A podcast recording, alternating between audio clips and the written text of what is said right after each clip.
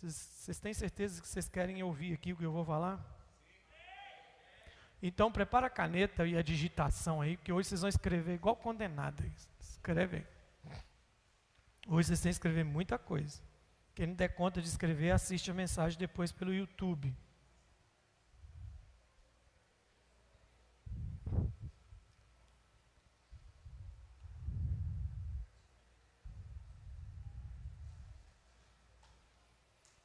Pelo tema, você já vai sentir que o negócio não vai ficar bom aqui hoje. Anota aí. A graça não é uma capa. A graça não é uma capa. Pessoal da Bíblia, vem comigo aí, Jonathan. Hoje você precisa desse dedo seu nervoso aí hoje.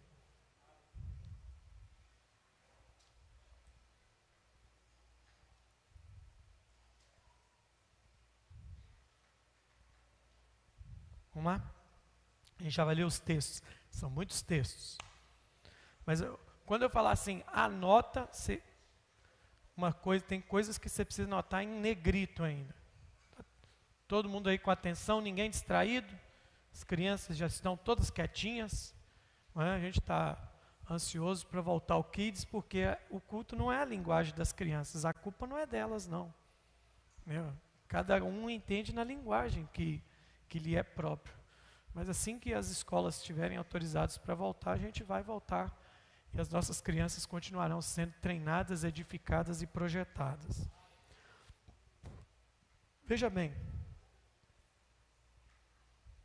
a igreja desse tempo moderno,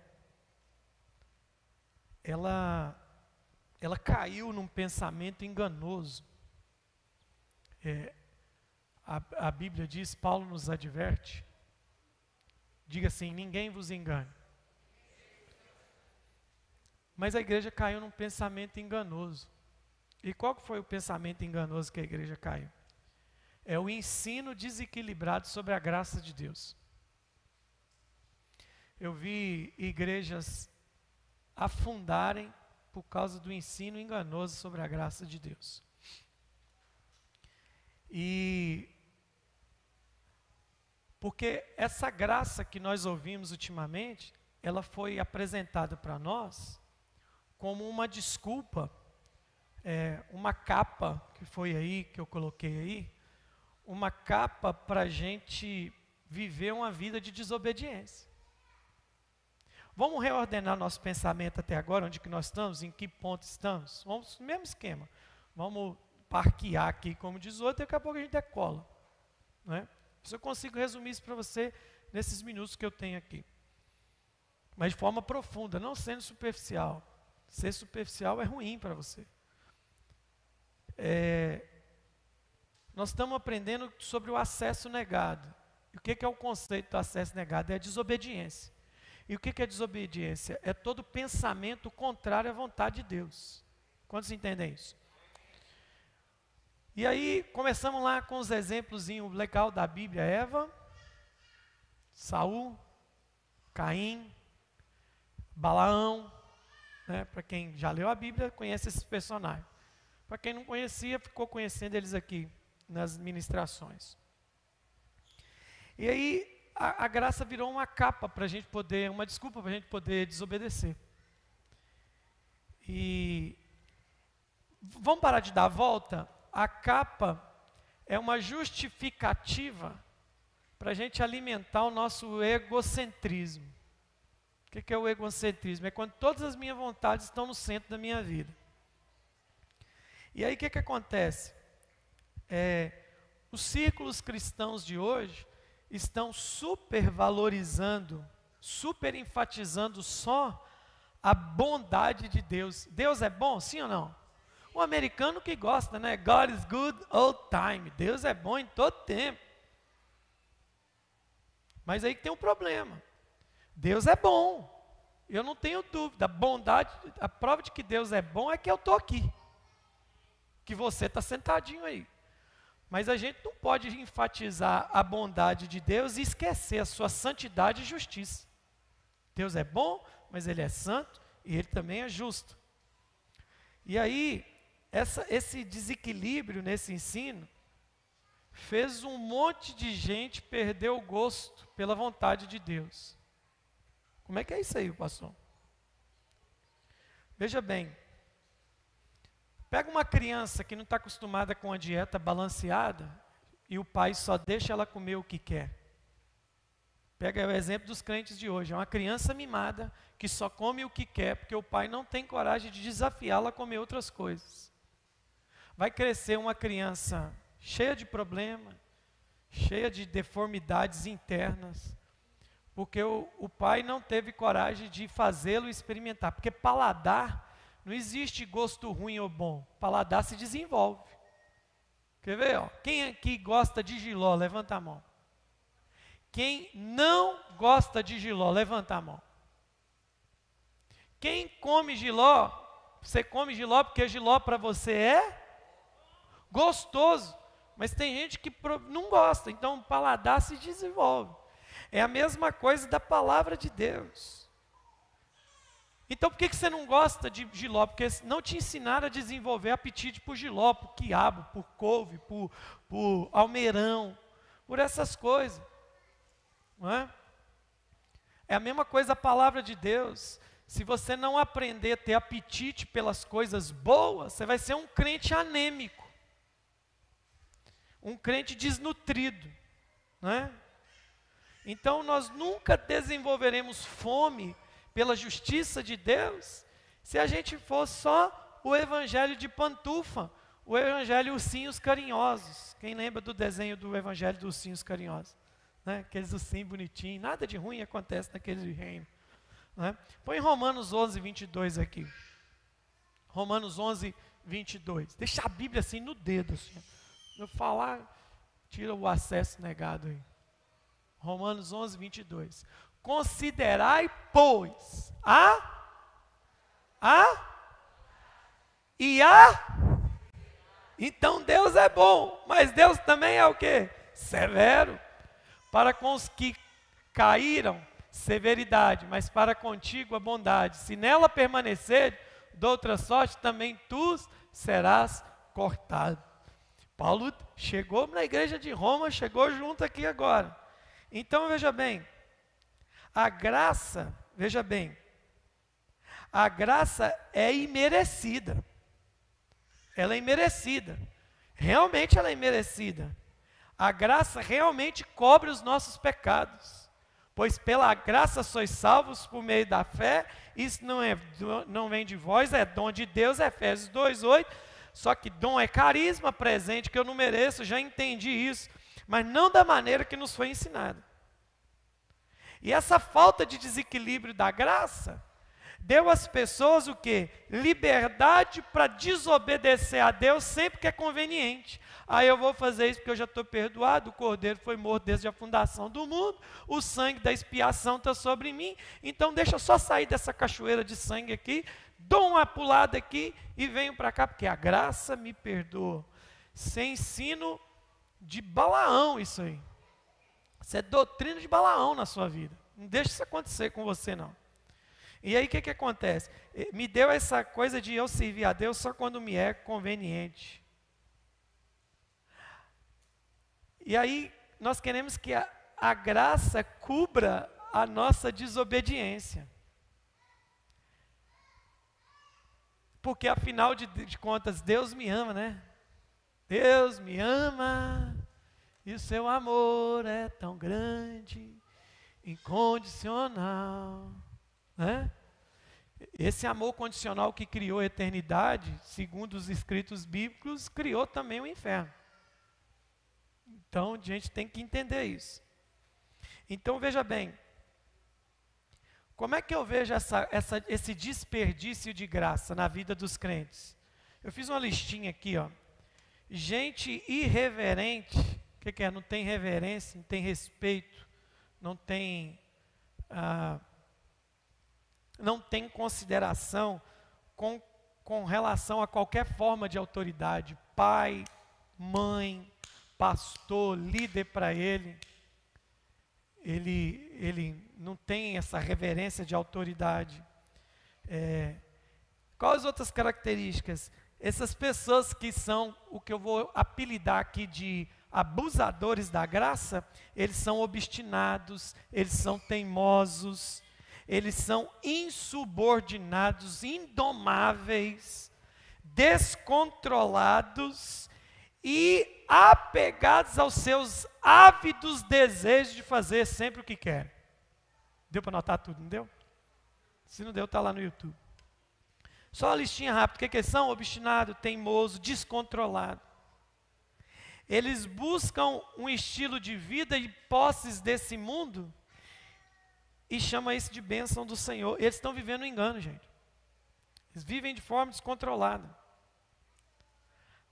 A graça de Deus não é uma capa. Ela me cobre? Sim. Mas ela é muito mais do que isso. A graça de Deus, ela me reveste e me capacita de poder para viver em obediência a Deus. Esse é o verdadeira face da, da, da graça de Deus. Você pode ver, agora eu vou entrar aqui, já parqueamos, vamos decolar? O tempo todo no Sermão da Montanha você vai ouvir Jesus umas cinco a oito vezes dizendo isso aqui, ó. Ouviste o que foi dito? Eu, porém, vos digo. Quem já leu isso na Bíblia? Ouviste o que outrora disseram? Eu, porém, vos digo. Então, esse eu, porém, vos digo, é a ponte que Jesus conectou da lei para a graça. Ele está trazendo a revelação do tempo da graça agora. Quando ele diz, eu porém vos digo, só que aí nós vamos ver o que? Um problema. Ele apresenta a nova aliança, eu porém vos digo. Jesus traz o contraste entre a lei mosaica e o Novo Testamento, os seus preceitos do reino. Olha o que que João, o, o apóstolo João colocou em João 1,17. Olha o que, que ele colocou aqui. Ó.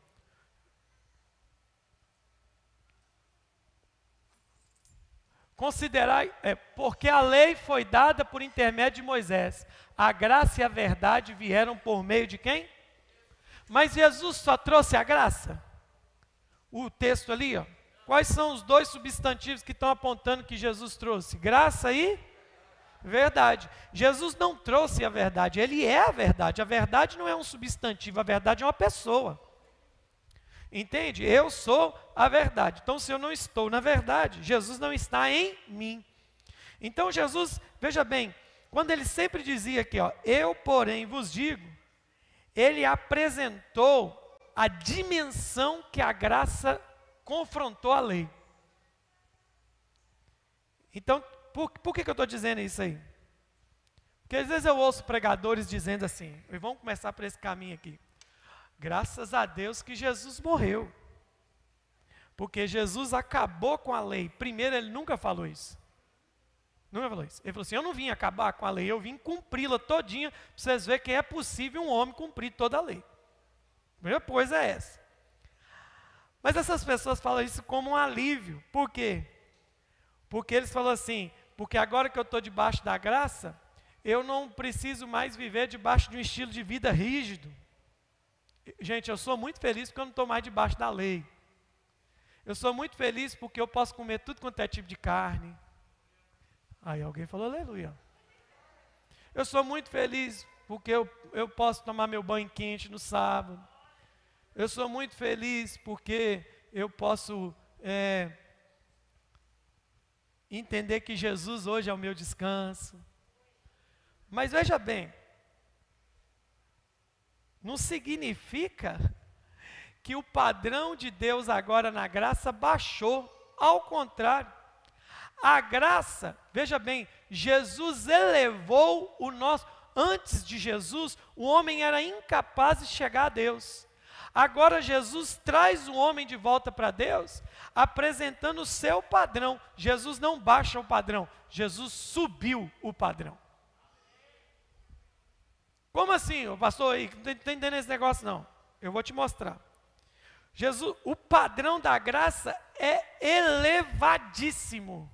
Vamos pegar a constituição da graça. Então, se você acha que a lei, irmão, eu estou para te dizer uma coisa: a lei é muito mais leve do que a graça. Vamos dar uma olhada no que Jesus falou dentro da graça? Olha aqui que Jesus falou aqui. Ó. Mateus 5, 27. Vamos começar por esse polêmico, porque eu sei que todo mundo aqui gosta de trem polêmico. Ouviste o que foi dito? O que, que Moisés tinha dito? Não, não. Então, a palavra adultério ali vai apresentar uma expressão grega, que é a seguinte, vou abrir aqui para você agora, Mateus 5, 20, 5 27. Mateus 5, 27. É a palavra moixeia ou moixeu, significa contato sexual com parceiro que não é a sua mulher. Então a lei só configurava o adultério quando o indivíduo fosse pego na cama, no mato, no campo, no morro, transando com a mulher. Transando para vocês não é pecado, não, né? Se vocês quiserem, eu posso tecnicalizar a palavra. Um coito. Uma conjunção carnal. Né? Então, isso era adultério. Aí, Jesus fala assim: olha como é que Jesus avacalhou o negócio. Eu, porém, vos digo que qualquer que olhar para uma mulher com intenção impura no coração, já adulterou com ela. E aí, a graça é mais tranquila? O padrão subiu. Na lei era pecado a atitude pecaminosa. Na graça, pecado é a intenção pecaminosa. Na lei configura pecado a prática do mesmo. Na graça, a intenção já é pecado. E aí, a graça está boa? Vocês querem que continue? Está bom aqui por hoje? Podemos ir embora? Não vai aguentar? Fica aí agora, senão eu mando trancar a porta ali. Vamos piorar mais um pouquinho? Vamos para o mesmo texto de Jesus no 21. Vamos voltar. Eu já comecei do pior, agora eu vou pegar um melhor. Ouviste o que foi dito aos antigos, o que? A lei. Não matarás. E quem matar estará sujeito a julgamento. Então o que é que é matar? Tirar a vida de outro.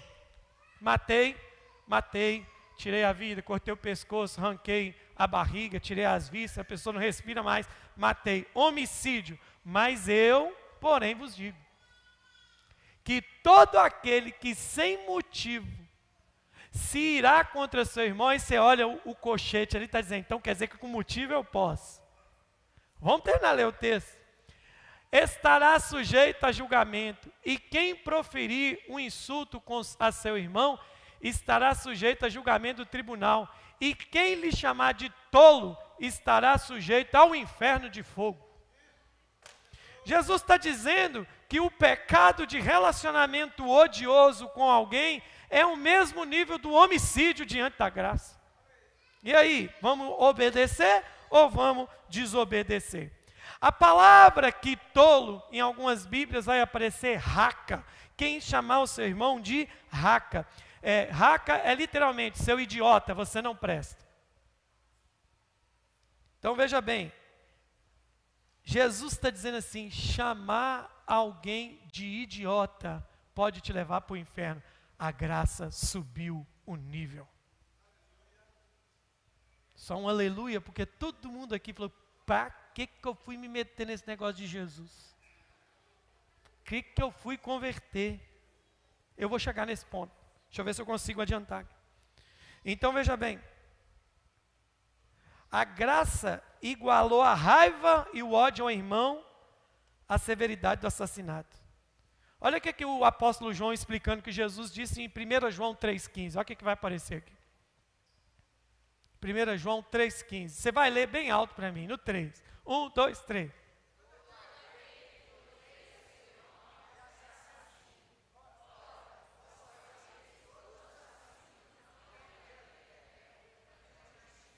Tem alguém que você odeia, irmão? Se tem alguém que você odeia, você está aqui de bobeira. Você vai para o céu crente, para o inferno crente. Olha que coisa chique.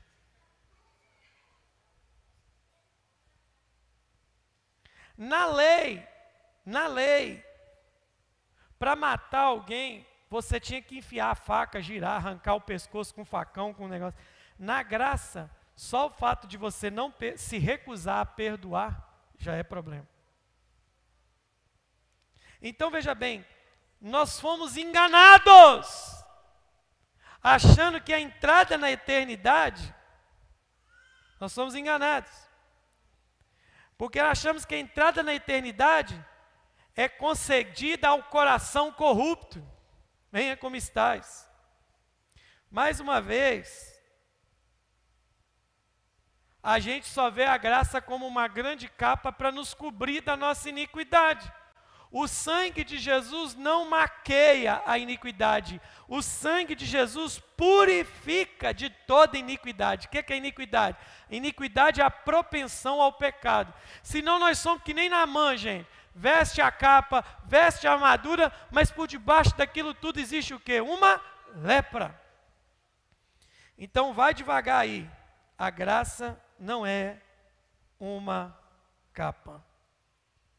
Diga, ela é autoridade para viver em obediência.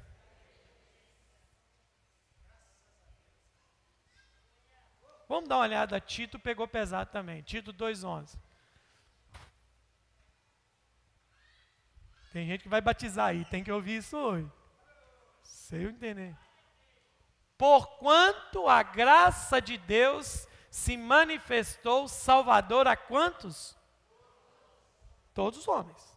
Para a turminha que pensa que expiação é limitada aí, ó, mais um versículo para dizer que Jesus não veio para alguns, veio para todos. A graça é salvadora para todos. Versículo 12. Educando-nos para que, renegados a impiedade e as paixões mundanas, vivamos no presente século, sensata, justa e piedosamente. Ok? Então, a graça nos educa, diga a graça nos educa. Diga a graça salva, a graça educa e a graça nos renega ao mundo para viver de forma o quê? Sensata, justa e piedosa. Então, a graça é a capacidade que Deus me deu para viver longe das paixões mundanas. É um estilo de vida. Veja bem, A presença de cobiça, impiedade, paixões mundanas é a manifestação de um coração que não foi salvo. Olha o que, que Paulo vai dizer aqui. Me dê, eu tenho, eu notei aqui. Efésios 5, 6. 5, 5 e 6. Olha o que, que Paulo vai dizer aqui em Efésios 5, versículo 5. Sabei, pois, isto: nenhum incontinente, ou impuro, ou avarento, que é idólatra. Está vendo, avarento? Ô avarento, olha para mim. Avarento, avarento, você é pior do que o adorador de deuses. Você é um idólatra. O avarento que é o idólatra, nenhum deles tem herança no reino de Cristo e de Deus. Nenhum. Verso 6. Ninguém vos engane com palavras vãs porque por essas coisas vem a ira de Deus sobre os filhos de quê, gente? O que que, o que que bloqueia o acesso a Deus a nós? Então a desobediência não é um substantivo. A desobediência é uma mãe faminta que deseja adotar todos os filhos que por ela querem ser cuidados. Olha que coisa bonita que eu falei agora, velho. Foi no improviso. A desobediência Ali está falando que existem filhos da desobediência. Então veja bem. Ele está dizendo que quem se manifesta naquilo que Paulo disse no versículo anterior, não herdará o reino de Cristo nem de Deus. Então vamos lá. Olha o que, que o escritor fala em Hebreus 12, 28. Vai anotando tudo aí. Na verdade, 12, 28, 8, 8, 8. Pois isso, recebendo nós um reino, o quê? Façamos o que com a graça? Retenhamos a graça, pela qual sirvamos a Deus de modo. Eu só posso servir a Deus de modo agradável quando eu retenho a. E o que é a graça? A autoridade para viver em obediência, com reverência e santo temor. Quando eu recebo a graça, não é para viver do jeito que eu, mas do jeito que Ele quer. Está dando para pegar a igreja? Mas aí a turma vai falar assim. Mas Efésios 2, 8 e 9 diz: Pela graça sois salvos, e se não vem de vós, é dom de Deus. É claro que é verdade. Eu tenho entendimento, eu, sou, eu não sou burro, não. Hein? Eu entendi que nada na minha vida que eu vou fazer vai me, me fazer merecedor do que eu recebi, não. Hein? Isso é óbvio. Graça é carisma, é dom, você recebeu, você não fez nada por isso. Jesus não viu nada em você, mas a partir do momento que eu recebi isso e ela entrou na minha vida, ela gera um poder regenerador que me faz ser a semelhança de Cristo em sua obediência. Então veja bem, ninguém, ninguém, ninguém, ninguém, ninguém, ninguém vai chegar diante de Deus e vai dizer assim: Eu estou aqui porque mereço. Ninguém, ninguém. Naquele grande, terrível dia. Abre para mim Romanos 3, 23 aí. Romanos 3, 23. Pois todos pecaram. Isso aqui é conhecido e carecem da glória de Deus. Quem pecou, gente? Quem pecou? Todo, desde Adão. Estamos destituídos, irmão. Cada um de nós transgrediu e merece queimar. Mas o, o, o remédio de Deus para a nossa transgressão é a salvação. Só que veja bem, um dom não pode ser conquistado.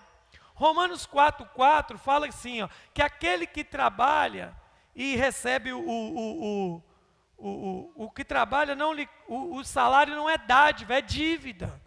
Então, veja bem, você não pode pagar pela graça, você não pode pagar pela salvação. Ainda que você tentar conquistar a graça, você não vai conseguir.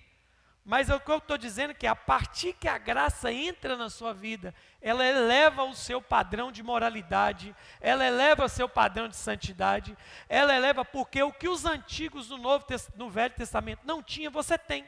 E o que, que você tem? O Espírito Santo morando dentro de você. E você levou o padrão.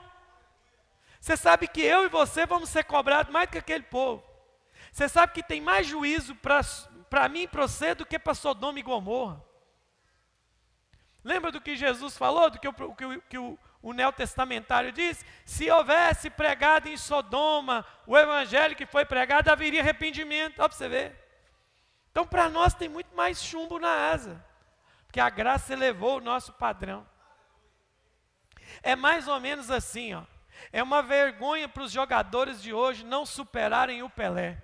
Por que, que é uma vergonha? Naquele tempo, bola de capotão, chuteira de couro, chovia, a chuteira pesa um quilo, os uniformes, tudo. Hoje, os, os, os uniformes são feitos de dry fit, ele absorve o suor. As chuteiras são feitas com personalização biométrica no pé dos caras. Eles pisam no negócio e a chuteira mede o como se ele pisa para dentro, para fora. As bolas são desenvolvidas tecnicamente para se ajustar à batida do jogador. E eles, então, o que, que aconteceu? A tecnologia subiu o nível. E o que, que acontece hoje? Os jogadores hoje são piores do que os antigamente. É a mesma coisa da igreja. Os crentes receberam no Novo Testamento a graça e são piores do que os crentes do Velho Testamento. Pega, não vamos muito longe não, pega a nossa geração, nós somos melhores ou piores crentes do que nossos pais foram? Irmãos, a graça subiu o nível. E aí nós temos que entender isso, para a gente não cair no caminho da desobediência. Não, quando o Lutero lá, ele recebeu no interior da Alemanha a revelação disso, que o justo vive pela fé, que, que isso é tão poderoso, gente, isso é tão poderoso que gerou a reforma. A reforma protestante. Criou uma, uma divisão é, ideológica, interpretativa da Bíblia no decorrer dos séculos. De tão poderoso que é. Mas aí, eu, eu sei que é pela fé que eu recebi um dom. Mas aí o Tiagão, na sua carta no capítulo 2, 17, você vai lembrar? O que está lá? Eu não sei. Mas eu falando, você vai lembrar. Ele falou assim: mostra-me a tua fé. Lá no Tiago, Tiago 2, assim, assim também a fé, se não tiver obras por si só, está morta. 18. Olha lá. Mas se alguém dirá, tu tens fé, eu tenho obras, mostra-me essa tua fé sem as obras, e eu com as obras te mostrarei minha fé. Paulo está dizendo assim, Tiago está dizendo, você creu? Então existe uma exteriorização dessa fé, uma manifestação dessa fé, que é o que? Uma vida de obediência àquele que te deu o dom da vida. Está dando para me entender? Eu estou falando muito rápido, vou falar mais devagar. Paulo, Tiago não está contradizendo Paulo. Tiago está ampliando o entendimento de Paulo. Ele está nos explicando o que Paulo quer dizer. Se alguém, meu irmão, desobedece sistematicamente a palavra, é porque na verdade ele nunca creu. Nunca creu. Entende?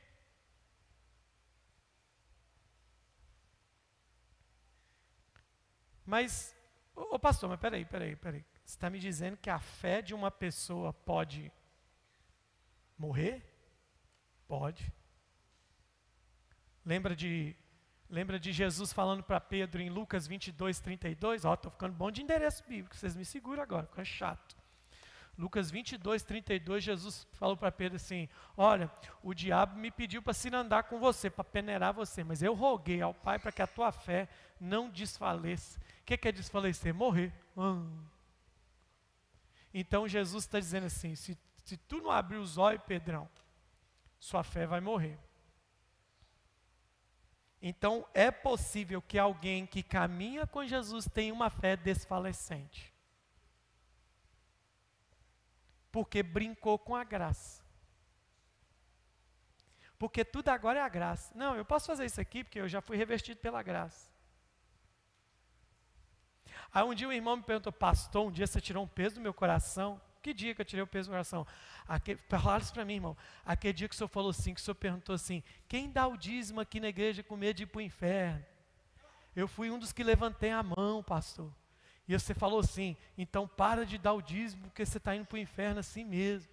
Pastor, aquilo foi uma bênção na minha vida, porque eu tirei um peso que estava dentro de mim. Eu falei assim, mas você pegou a mensagem toda que eu disse? Que a graça subiu o nível do dízimo? Jesus falou assim: se a vossa lei não excederem muito a de escribas e fariseus, de modo nenhum herdareis o reino. Sabe por quê? que, que é lei de fariseu? Dá dízimo do endo e do cominho.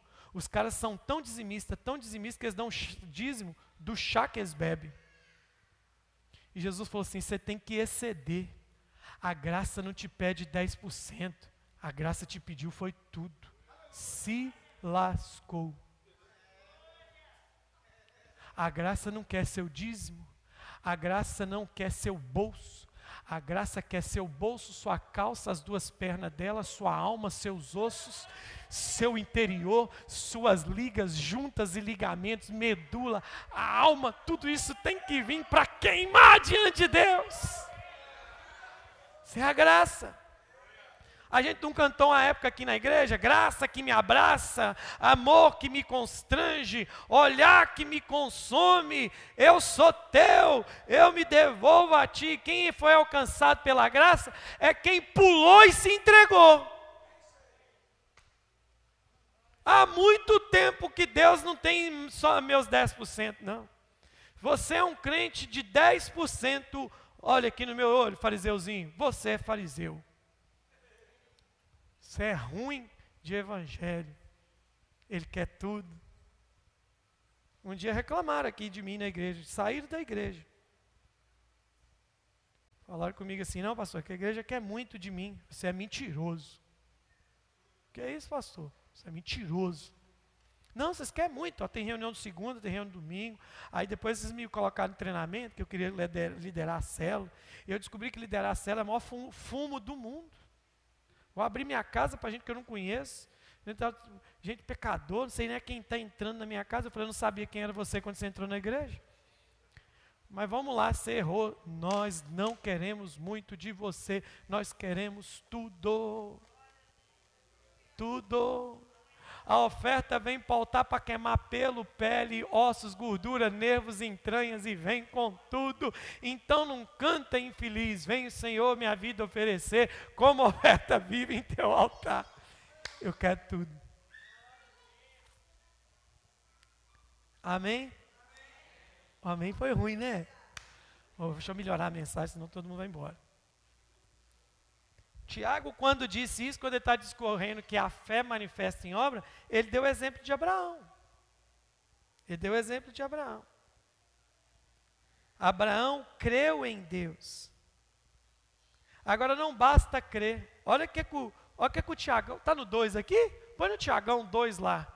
Diga comigo, crer não é o suficiente. Olha ali, ó. 2,19. Ah, tu, crês tu que Deus é um só? Fazes bem, até os demônios creem. Então Tiago está te equiparando aos demônios quando só você crê. Creem e tremem. Então eu diga comigo, não basta crer. Tem que manifestar. Crer não é só reconhecer a existência de Deus. Crer não é só reconhecer a existência de Deus. Crer, gente, é obedecer. Crer é quebrar o acesso de Satanás à nossa vida. Hebreus 5, 9, 5, 9. Se não é o 9, é o 10. Vamos fazer duas tentativas? Se não é o 9, é o 10. Vamos no 9 primeiro. Hebreus 5, 9. E tem sido aperfeiço... e tendo sido aperfeiçoado, tornou-se o que, gente? Mas ele é o autor da salvação eterna para quem? Para todos o quê? Você quer ficar bravo comigo, fica com a Bíblia. Né? Diga comigo, apenas dizer que tem fé e não obedece, não adianta nada. Diga comigo, a graça subiu o nível.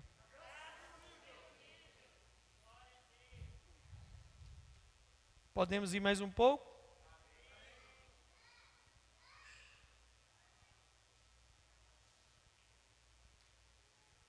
Mateus 7, 20 e 21. Está aqui atrás de mim? Mateus 7. Eu, eu gosto de deixar vocês ler porque traumatiza quem lê. Um, dois, três, vai. Mateus 7, 20.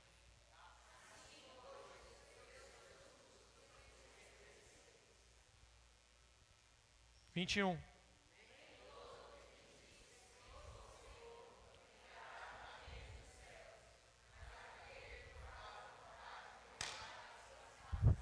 É só crer? É só crer? É só crer? Para entrar no céu tem que fazer o quê?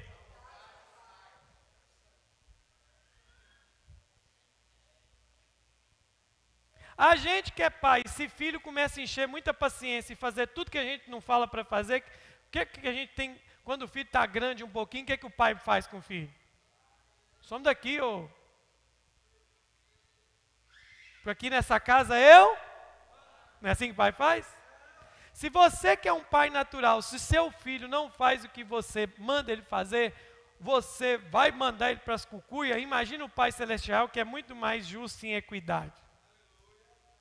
Então, irmão, vamos parar de brincar com esse negócio da graça. Porque só vai entrar, né? No reino do céu. Tem outro que eu gosto. Nós estamos aqui no 21. Ah, vamos continuar, né? O 22 é legal também. Vou deixar vocês livres do 22. Vamos lá, um, dois, três, vai.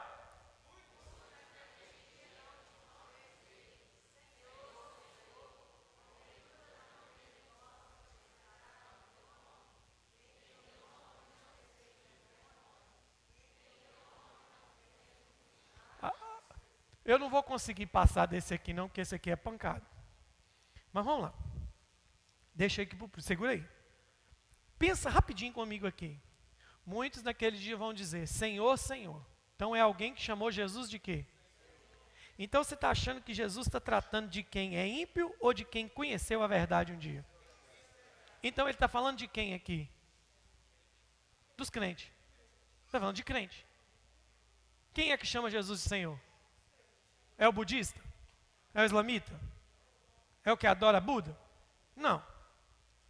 É quem conhece a para chamar Jesus de e eles vão dizer assim: Nós fizemos tudo isso aqui, e tudo que está ali foi Jesus que mandou fazer: profetizar, expulsar demônio e fazer milagre. Tudo que está ali, Jesus mandou fazer, na sua escritura.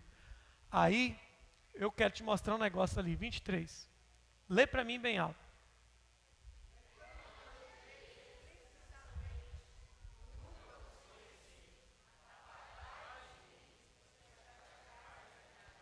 De trás para frente, só para você ter um entendimento, explicitamente é gritar publicamente.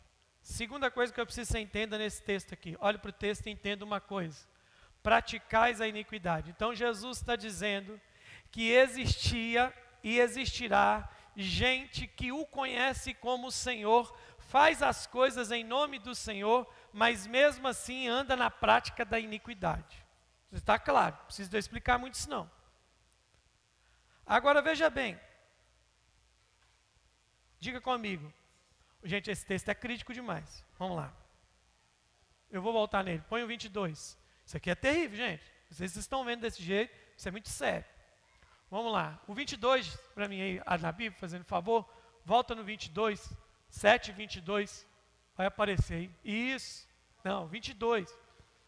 Que está dizendo isso. Muito naquele dia dirão hão de dizer: Senhor, Senhor, olha o tanto de coisa que eles fizeram. Então, anota isso na mente, no coração, no tablet, na caneta. Diga comigo assim: é possível fazer em nome do Senhor e mesmo assim não morar com o Senhor. Está aqui, ó. Quando você era do catolicismo, o padre te ajudava a guardar a palavra. O padre falava assim, ó, palavra do Senhor, palavra de Jesus, e você falava, graças a Deus. Então Jesus que está dizendo isso. Veja bem.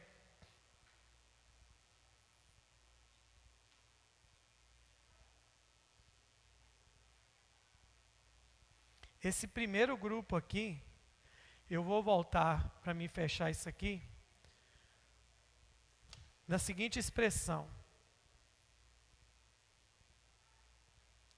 Versículo 23, Jesus vai dizer assim: Eu direi explicitamente: Apartai-vos de mim, vós que praticais a iniquidade, porque nunca o quê? Nunca vos conheci. Palavra aí, quem tem aplicativo de, de grego e hebraico na Bíblia, é só você clicar aí na palavra conheço, conheci, vai aparecer uma palavrinha grega chamada ginosco ou gnosco. Qualquer, qualquer negocinho desse aí, gnosco ou ginosco. Sabe o que é isso aí, gente? Gnosco é o mesmo verbo grego que é para dizer que um homem teve relação íntima com a sua mulher. É o mesmo verbo. Então, olha a palavra que Jesus usou para dizer da proibição da entrada no reino do céu. Jesus diz assim: Vocês podem fazer tudo em meu nome, mas eu nunca tive intimidade com você. Gnosco é intimidade. Ou ginosco, que você quiser, que ninguém aqui é obrigado a saber grego. Então veja bem, Jesus está dizendo assim: eu nunca vos conheci intimamente. Isso é sério demais. Olha para mim. Você sabe por que, que esse ano o pavor tomou seu coração? Porque você nunca o conheceu intimamente. Você sabe por que, que tem um bando de gente, pode até estar tá aqui dentro nessa noite, que está com medo do que vai acontecer amanhã? Você nunca o conheceu intimamente. Você tem medo e você ainda tem dúvida de que quando te faltar o fôlego de vida, para onde irá a sua alma? Essa é a questão, porque você vive uma graça libertina. Desobediência continua sendo pecado. Olha o que, que Paulo falou em 1 Coríntios 8, 8. 3, 2 ou 3? 3, 3, 8, 3. 1 Coríntios 8, 3. Isso. Mas se alguém ama a Deus, esse é conhecido por Ele. Quem ama a Deus aqui? Então você tem que ser conhecido por Ele. Você tem que ser íntimo dele. E eu, eu queria muito mais tempo de vocês, mas hoje temos batismo. Deixa eu te falar uma coisa. Intimidade é conhecer por dentro.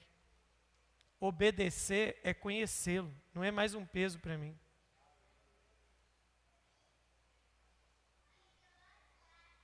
João, quando Jesus começa a dizer que qual que é a prova de amor em João 14, 21.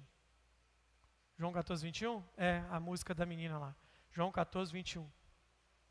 Põe aí. Aquele que tem os meus mandamentos e os guarda, esse é o que me ama.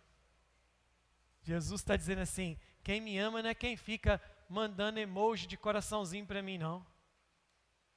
Jesus disse assim: quem me ama é quem me obedece. Jesus não falou assim: quem me ama não é quem faz histórias de versículo que você nunca leu. Eu comecei a fazer um teste aqui na igreja, se não fiz com você ainda, você fica veiaco, que um dia eu vou fazer. Você que gosta de pegar lá na Bible, lá, online, e pô, tem aqueles irmãos que é no automático, versículo do dia, compartilhar, manda para o Facebook, manda para o Instagram, vou pegar o celular e vou perguntar o que, que esse versículo falou com você. Me aponte três verdades que você leu, meditou e aprendeu. Falar com você, Bíblia não é para ficar expondo ela em feed, não. Bíblia é para estar tá dentro da sua cabeça. Bíblia não é para fazer você um crente bonitinho, não. Bíblia é para queimar aqui dentro. Mas não é esse o que eu quero, não. Quem me ama é obedece. Eu, eu 22, 20, 24. Põe 24 aí para mim. Fazer a conta na cabeça. Ah lá, ah lá. É isso aí. Quem não me ama, não guarda as minhas palavras. E a palavra que estáis ouvindo não é minha, mas meu pai que me enviou. Ele está dizendo: quem não me ama, não me ouve. Então, obediência, fechar o acesso é uma questão de entendimento, de ouvir. Eu vou te mostrar como é que a fé pode ser vacilante. Vamos lá. Pegar o exemplo crucial do nosso irmão Judas. Judas se uniu a Jesus? Você vai responder sim ou não? Desculpa, não avisei. Judas se uniu a Jesus? Judas andou com Jesus? Judas expulsou demônios? Judas curou enfermos? Judas ficou com Jesus quando todo mundo desistiu? Está em dúvida? Sim! João 6, 65, 66, vai dizer que quando Jesus pregou o sermão da carne e do sangue, quem não come da minha carne bebe do meu sangue, um monte de gente deu linha. Judas ficou. Então, olha você vê o tanto de coisa legal que Judas fez. Ficou, uniu, andou, caminhou, fez milagre, mas no final fez o quê? Traiu. Então veja bem, a motivação dele não era justa desde o começo. Ele nunca conheceu Jesus intimamente. Nunca conheceu. Por quê? Muitas pessoas, deixa eu falar uma coisa para vocês aqui. Muitas pessoas hoje são igual Judas. Eu não estou dizendo que você é, nem que eu sou, mas muita gente é igual Judas. O que, que eles fazem? Eles fazem sacrifícios ministeriais, pregam o evangelho, até são usados em dons, mas nunca conheceram Jesus de verdade. Tem um negócio que Jesus fala. Quando eu paro assim, eu tenho que fazer a memória, tem que baixar o HD aqui. Lucas, capítulo 6, verso 45. Se não é o 45, é o 46. Lucas 6, 45. Aí tem gente que fala assim, não, pastor, como é que você guarda esse tanto de coisa na Bíblia? Você lembra a Bíblia 20 anos, se não guardar também, ó. pelo amor de Deus, ó. Homem bom, porque a boca fala que o coração está cheio. Não, não é isso. É o próximo, seis. Isso, por que me chamais Senhor, Senhor, e não fazeis o que vos mando?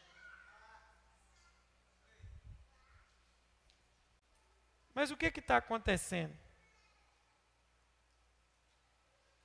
Quando eu chamo Jesus de Senhor, é uma palavra é uma palavra grega para Kyrios. Deixa eu te ensinar o que é Kyrios. Kyrios é senhorio. É alguém que pegou você e conduz você para onde ele quiser. Você não tem mais vontade. E Jesus diz: Como é que vocês me chamam Kyrios, Kyrios e não fazem a minha vontade? Veja bem, graça é o favor que se manifesta nas atitudes. Repete comigo. Me mostra a sua fé, que eu vou ver se as suas obras condizem com a sua. Eu amo Jesus loucamente. Ama? Aí eu sou apaixonado. Jesus salvou. Jesus é o mestre da minha vida. Beleza. Olha aqui para mim. O evangelho barato da graça disse que você pode fazer o que você quiser. Você já está regenerado. Irmão, a gente tem que vir como está. Jesus nos aceitou. A graça me cobriu, mas a graça não me deu uma chavinha para eu fazer o que eu quiser. Nenhum passe, um passe livre. Então eu não posso me esconder atrás da, da capa da graça. Eu espero que você esteja entendendo isso. Porque a graça subiu o nosso nível. A graça subiu o padrão. É o exemplo que eu dei dos jogadores aqui. Irmãos, antigamente, você lembra quando você subia numa balança de farmácia? Era igual um relojão. Você subia, tinha que se equilibrar ali, e ela fazia assim, ó. Aí ela ficava tremendo até bater. Hoje você sobe numa balança, dependendo da farmácia, você sobe numa balança, já fui lá em São Paulo numa balança, onde eu enfiei meu braço e coloquei um negócio aqui na minha orelha. Aí mediu minha pressão, me deu o peso, me deu oxigenação, me deu toda a informação que eu preciso. Subi o nível da pesagem. A graça fez isso. A graça não é uma caminhada analógica, que eu caminho de qualquer jeito. Ela subiu o meu padrão. Padrão, o padrão de vida na graça é alto. E aí, eu acho que agora realmente eu consigo terminar dizendo o seguinte: as sete igrejas da Ásia, a mesma palavra para sete é repetida em todas as sete. Qual que é a palavra das sete repetida em Apocalipse 2 e 3? Onde estão as sete igrejas da Ásia? Eu conheço as suas obras.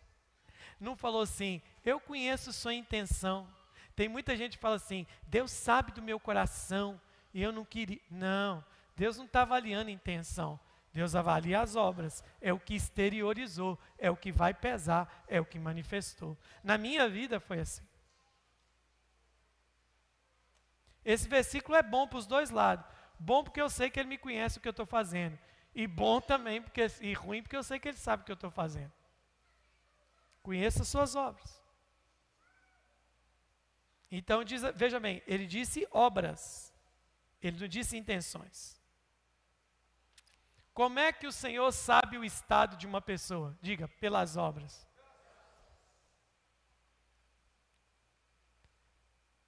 Né? Imagina uma pessoa com um revólver na mão, tô, tô, o cadáver diante dele, chega a polícia, chega em flagrante, ele lá, eu não sou assim, eu não sou assim, não. Diferente, você não domou o assassino que estava dentro de você. Mas que você é, é, porque a minha obra me define. Minha obra me define. Digo que meu pai me chamou de mentiroso. Fiquei assim tremendo. Você é um mentiroso. Fiquei, não, não estou. É sim. Graça não é um presente barato. E eu quero terminar uma coisa aqui para você. Eu já preguei trocentas vezes sobre essa igreja aqui. Apocalipse 3, a partir do 14, vai aparecer a igreja de Laodiceia. E aí, no versículo 15, a tradução bonita, poética, diz assim: Oxalá fosses frio ou quente, mas você não é frio e nem quente, tu és morno, e por ser morno, eu vou te vomitar da minha boca. Eu acho que todo mundo aqui já vomitou. Eu vomito porque o meu organismo rejeitou o que está lá dentro. Então, primeiro ponto, igreja de Laodiceia, a igreja que Jesus rejeitou.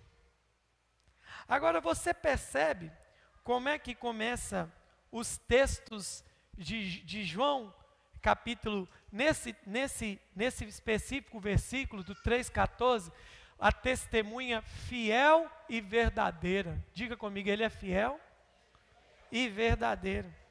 Significa que ele só fala o quê? Verdade. Agora olha só. Pensa comigo aqui, faça uma, re, uma reflexão. Pense comigo aqui.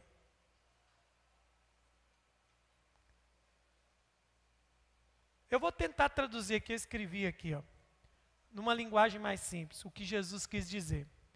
Eu gostaria que você fosse quente.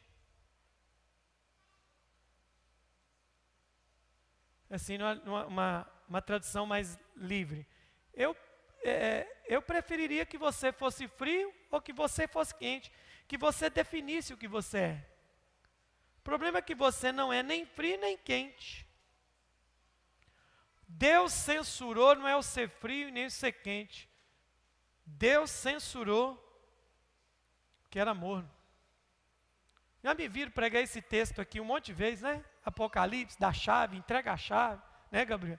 O Gabriel sempre fala, o pastor prega a minha mensagem 200 vezes, ele traz um negócio diferente. Eu trouxe um negócio que eu não tinha analisado. Para para pensar comigo. Estava pensando aqui, lendo, né? Hoje, né? Assim, o que, que é morno?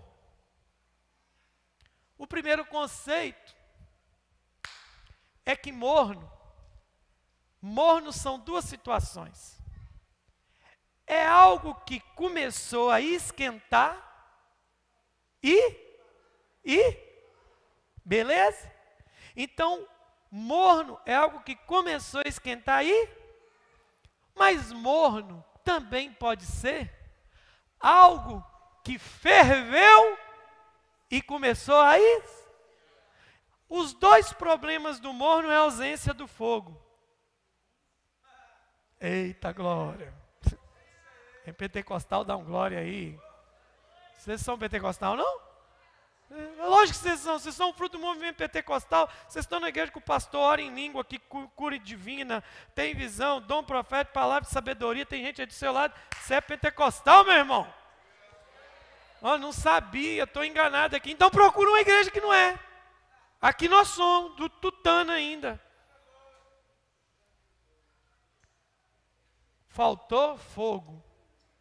Mas agora eu vou te falar uma, uma nova aqui, segura essa aí. O que, que é um morno?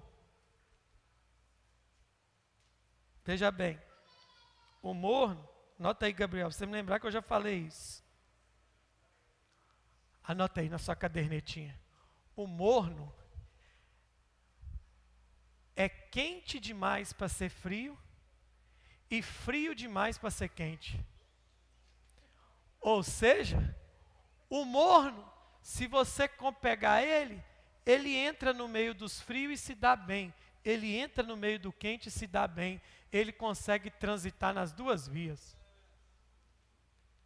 Se ele está no meio de santidade, ele é santo. Mas se ele vem para o meio de impiedade, ele é ímpio. Porque ele é meio do caminho, ele é morno, ele não tem uma definição de quem ele é. Falta a ele posição de obediência. Por isso que Jesus falou assim: a minha raiva, eu vou falar agora tradução mineira da Bíblia, já viu essa? Tradução mineira. Minha raiva de vocês é que vocês não são nem quente e nem frio.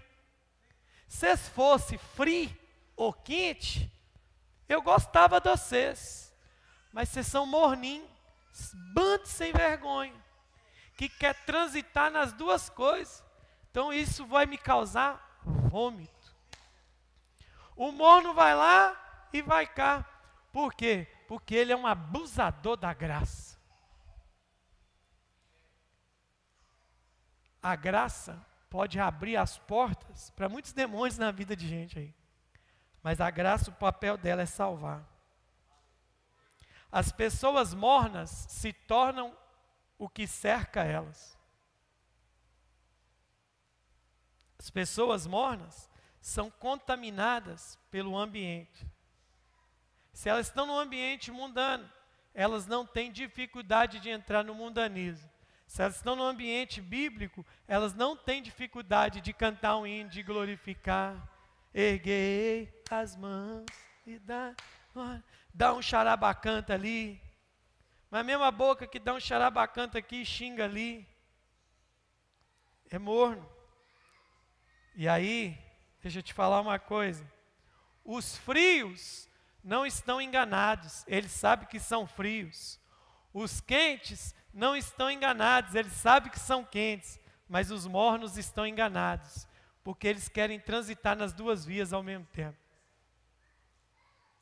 O julgamento não é para quem é quente, é frio, é para quem foi morno. E por que, que foi morno? Porque deixou de queimar. É muito difícil alcançar alguém morno porque ele acha que está certo. Hebreus 12, deixa eu ver, deixa eu, agora eu preciso abrir a Bíblia. Não, não precisa ler, era 12, 15. Ninguém se prive da graça. Ninguém deixe uma raiz de amargura brotar para que prive ele da graça. E qual que é o problema? Por que, que é difícil converter o morno? Porque ele acha que está certo. Diga comigo, a graça é a autoridade, não libertinagem. Você que vai batizar hoje, quando você for lá para o fundo da água, Jesus está dizendo assim: estou zerando suas contas, você não deve mais nada. Mas agora ande dignamente diante de mim. Sabe por quê? Porque o frio olhou para a graça e falou assim: não quero isso não, isso é alto demais para mim. O fervoroso pulou e falou assim: Isso é para mim. Então anota isso que semana que vem a gente dá uma pausa no acesso negado, onde eu parei aqui, igreja de Laodiceia. Nós vamos avançar, porque o nosso coração pertence a Jesus. Seu coração pertence a Jesus? Amém? Dá nem para orar com uma mensagem dessa. Vamos ficar de pé. É, dói até em mim, eu vou embora para casa mal.